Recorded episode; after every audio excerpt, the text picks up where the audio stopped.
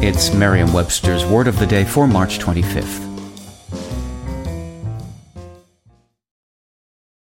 Hi there, it's Julia Louis Dreyfus. You may know me from my podcast called Wiser Than Me, where I talk to older women and get their wisdom from the front lines of life.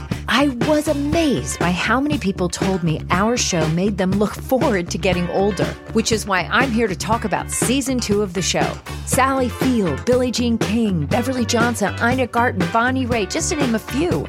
All hail old women. Wiser Than Me season two is out now from Lemonada Media. Today's word is hobbit, spelled H O B B I T. Hobbit is a noun that means a member of a fictitious, peaceful, and genial race of small human like creatures that dwell underground. Here's the word used in a sentence from OregonLive.com by Janet Eastman. Enter through a pivoting hobbit style front door with hardware from the 1800s and climb the spiral staircase crafted from an 800 year old juniper tree. There are Douglas fir beams, exposed rafters, and a romantic wood stove.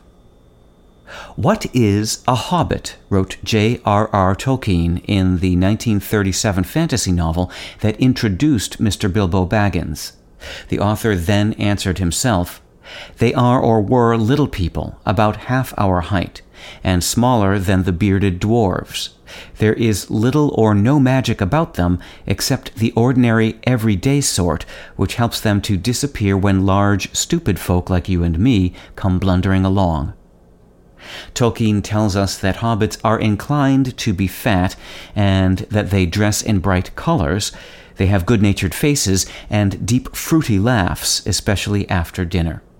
Tolkien, a professional linguist who taught at Oxford, coined the word hobbit and many other terms, in fact, a whole new language, for his novels The Hobbit and the enormously popular series The Lord of the Rings.